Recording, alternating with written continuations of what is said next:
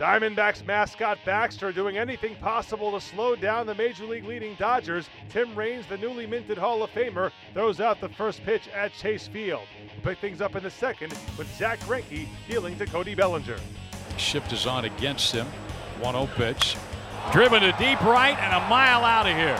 1 0 LA. 33 for Bellinger.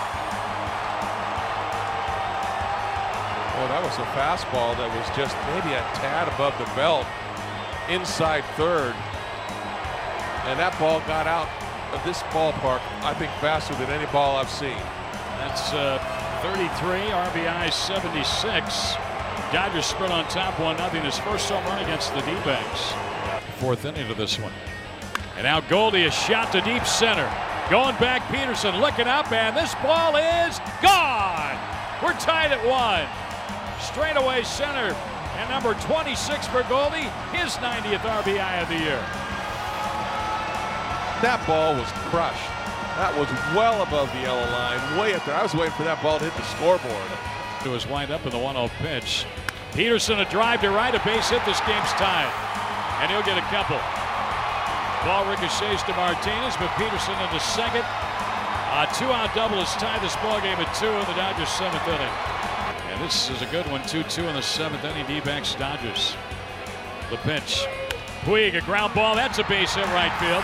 Martinez charges, but Pederson will come to the plate.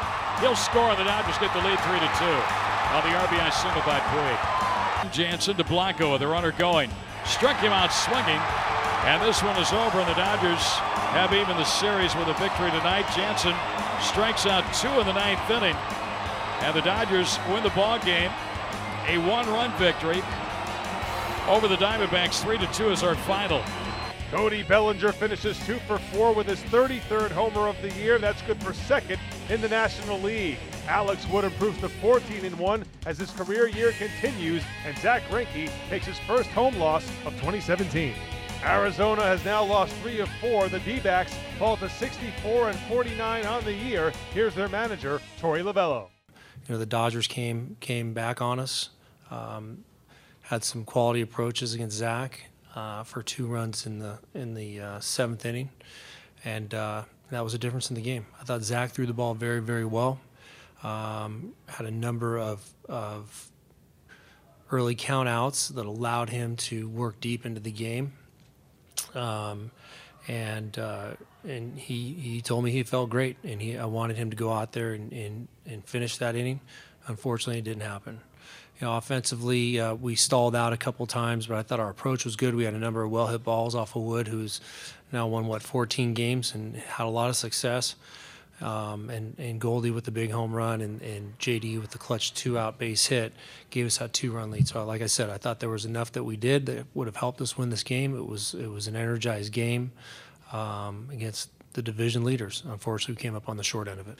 I, I, I you know, had a lot of conversation with Zack throughout the course of um, the course of the game, and I just wanted to go out and, and see how he was doing and look him in the eye, and and uh, he made some incredible comments to me that, that told me he was he was ready and he was strong and he felt he felt 100 percent. So, um, you know, he's our ace, he's our guy, and I think he was at 90 pitches, 89 pitches. Just didn't make sense for me to take him out of the game at that point in time. I just wanted to get confirmation from him, and and uh, he he said exactly what I wanted to hear.